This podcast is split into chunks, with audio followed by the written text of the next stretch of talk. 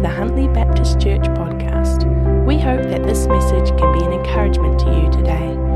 Please feel free to contact us at huntly baptist at extra dot co dot n z or visit us at huntly baptist dot com.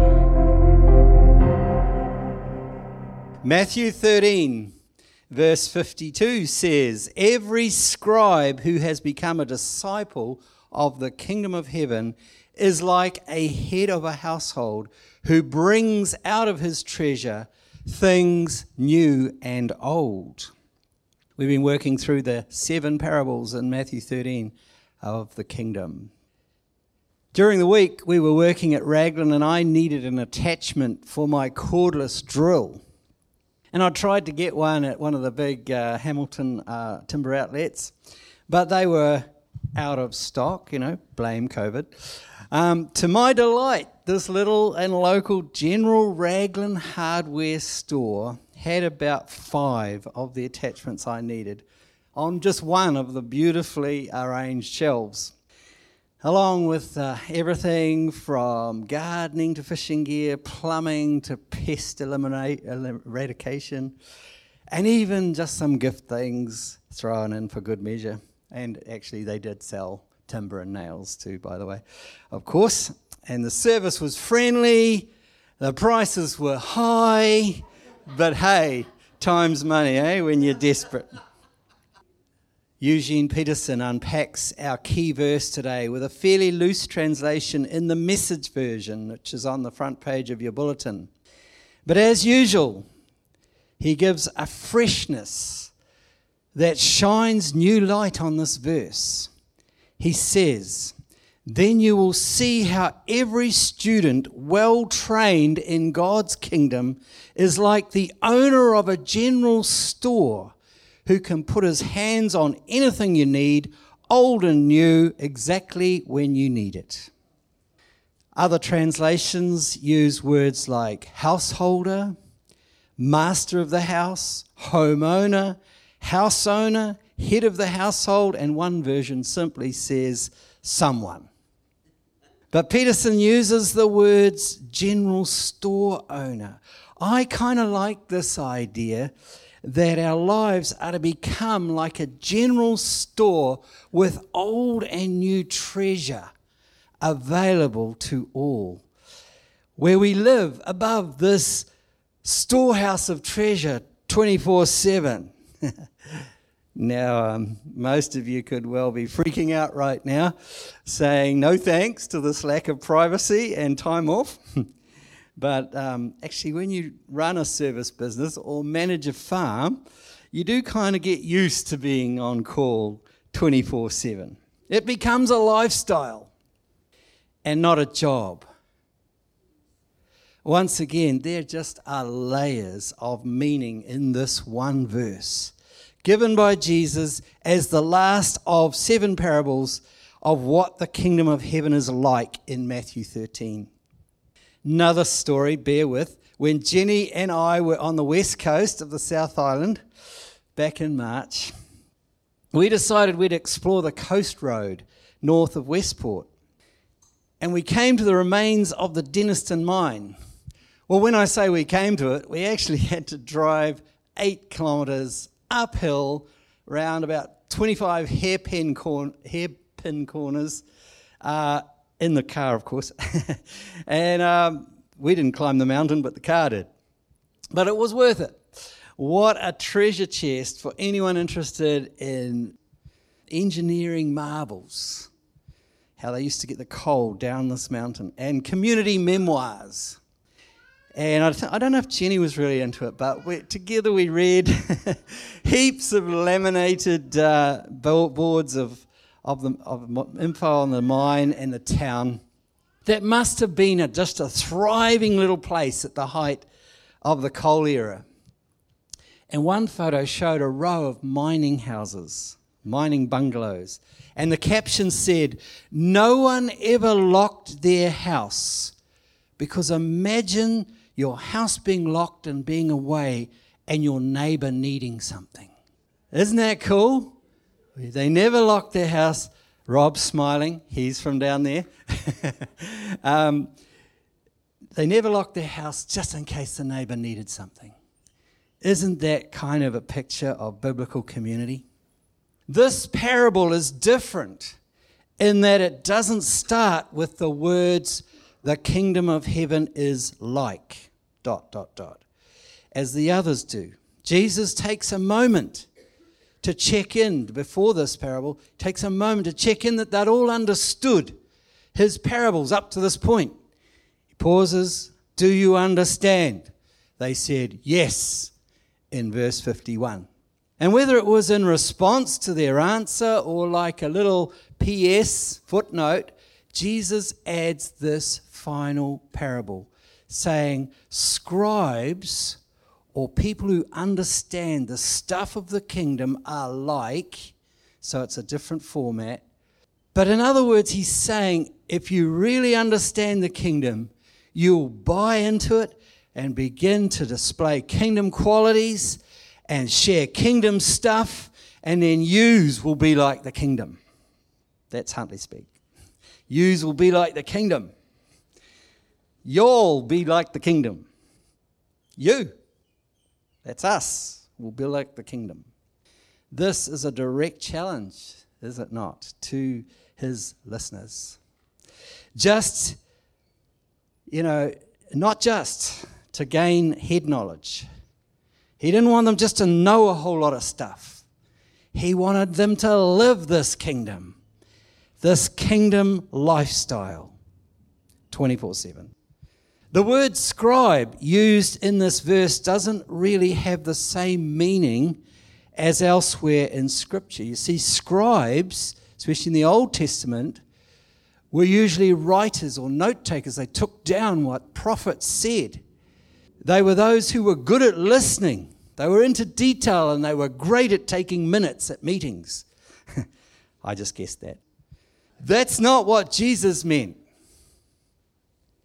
in this context, as that would eliminate most of us, especially me. He was really saying that those who have a heart and a passion for an understanding of God's written word, who then encounter the living word, Jesus, have an authority that spills out onto others. I hope you caught that. Those who have a heart and a passion for an understanding of God's written word, who then encounter the living word, have an authority that spills over onto others, like that householder that speaks of authority.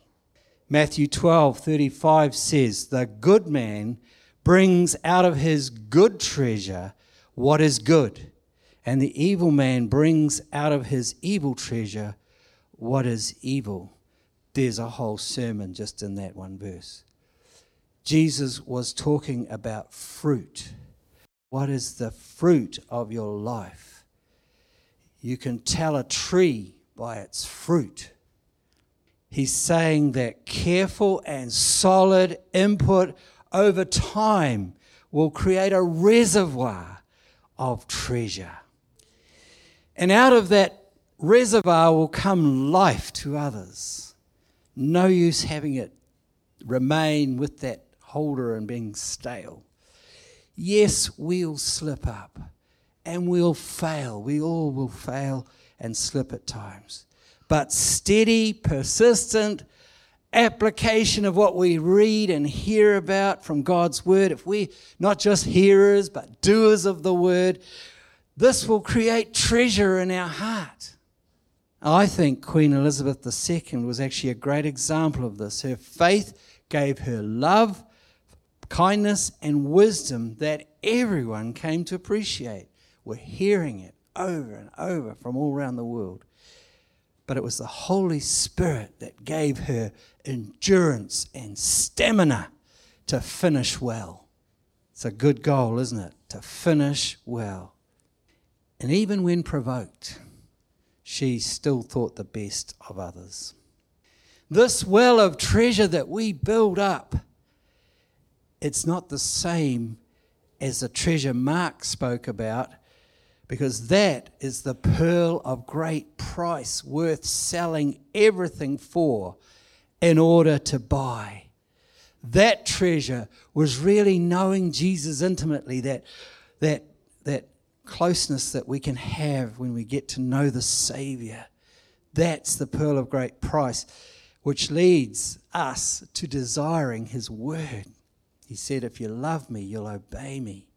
The, the word used for the treasure in verse fifty-two could really more accurately be translated as deposit place or treasury, where you put treasure, where treasure is kept. This is where we store up things to be pulled out at the right moment.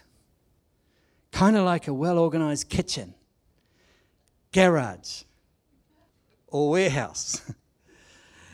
Encountering the bringer of the kingdom of heaven teaches or disciples us to be a treasury of new and old things ready to be shared out. Song of Songs seven, verse thirteen says, the mandrakes have given forth fragrance, and over our doors are all choice fruits, both new and old, which I have saved up for you, my beloved. We have a Saviour who saves up both new and old fruits, especially for us, his beloved, in whatever season of life we're in, exactly when we need it. He remembers our dreams. He remembers the treasure we've put in our hearts. What a Saviour. What a God we serve. Amen. As blood-bought children of the living God, we should have a fragrance to us that blesses others. There should be a, a, a good taste in people's mouth whom they've met and been with us. Disciples of this kingdom are blessed to be a blessing. Yes, there will be a day of God's wrath when the grace period to get to know him will end.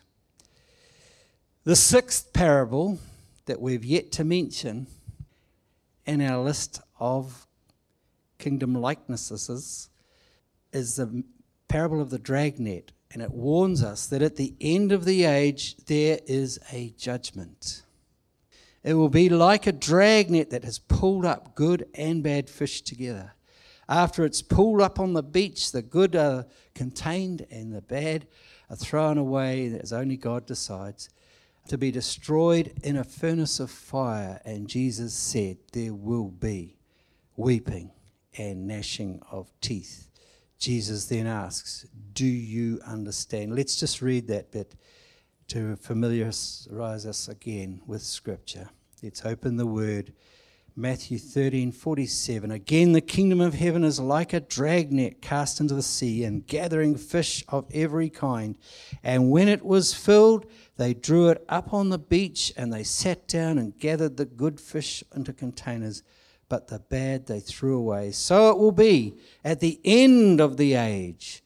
The angels will come forth and take out the wicked from among the righteous, and will throw them into the furnace of fire.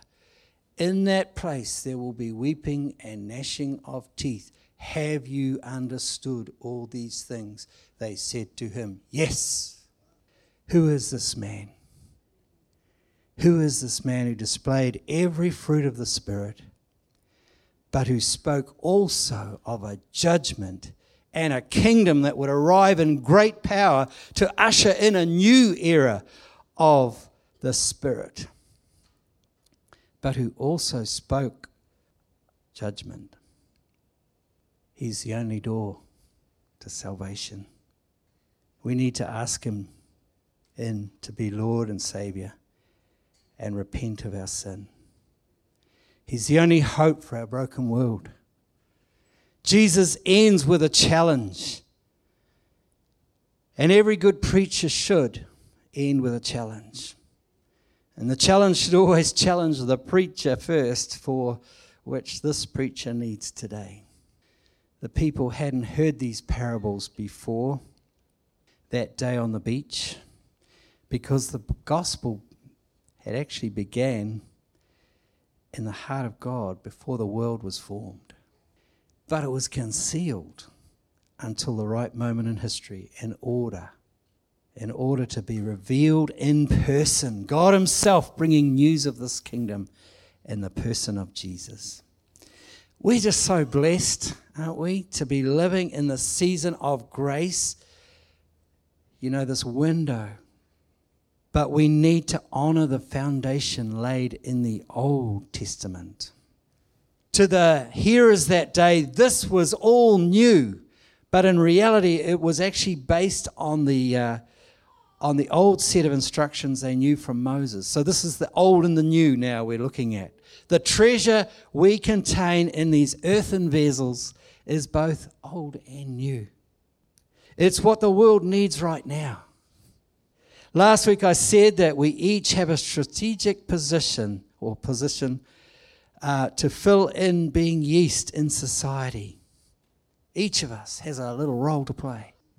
We need to come together. You know, we need to do this, this church, this communion, this, this fellowship. We need to come together and be filled and encouraged regularly so we can go out. We need our church to fulfill our individual calling out in the community. In this fellowship, we have prison officers, debt centre managers, personal trainers, musicians, social workers, youth workers, those who help on the maraes, mothers in kindies and schools. We have designers, builders, farmers, greenkeepers, beekeepers. Once we gain a vision for sharing out of our, our treasury, old and new, both wisdom and creativity, that's essentially what it is, wisdom and creativity, we receive the joy of the Lord, which is our strength. And there's an eternal reward. But when we hold on tightly to our gift, it's like taking a shortcut to living. Have you ever thought about stepping out and being a sports chaplain, for example, or someone who supports the police? Those are both ministries that the Baptist movement is involved in right now, and they're desperate for people. The police are desperate for, for supporters, and they're open to prayer. Sports teams, desperate for chaplains, and they're open to prayer. In a sense, these last two parables are linked. One warns of the consequences of falling away, of failing to instruct our kids in the ways of the Lord, withholding our gifts and talents to serve our own vision instead of his, or rejecting the King of Kings altogether. It warns about those things and the consequences that will end up in the fire. The other speaks of investing, investing in our souls, soaking up the wisdom of old, getting the word of God into our spirit and being hungry to learn new things, diligently storing up treasure to be shared where and when needed. These seven parables, I've just enjoyed how God has spoken to me through them. They've revealed something of the character of God to me. And he wants us to build depth, but still be open to change and creativity. Most of all, though, they reveal what life is like when Jesus, our Saviour, is Lord and King. It's his kingdom, not ours. This is our time to shine, church. Let's be a fragrance the world looks forward to being with. It's time to avoid negative info and maybe get off social media perhaps for a while and share out of our treasury. Things old and new. Let's prove ourselves to be disciples of this upside-down kingdom, being that general store open for business twenty-four seven, with some breaks, of course, and lots of coffee to wash down that unleavened bread we were supposed to be in parable three. Next week, next week we begin a, uh, a series in the book of Hebrews where Ivo, Ivy will unpack, will you? Chapter one, one to four, titled God's Final Word in His Son. Today I ask the question, who is this man Jesus who was concealed in the Old Testament and revealed in the New? Come next week and discover more of who he really is. If you've never received him, today is the day. And we'd love to pray with you to receive Jesus into your life. You know, we never know when our time is up.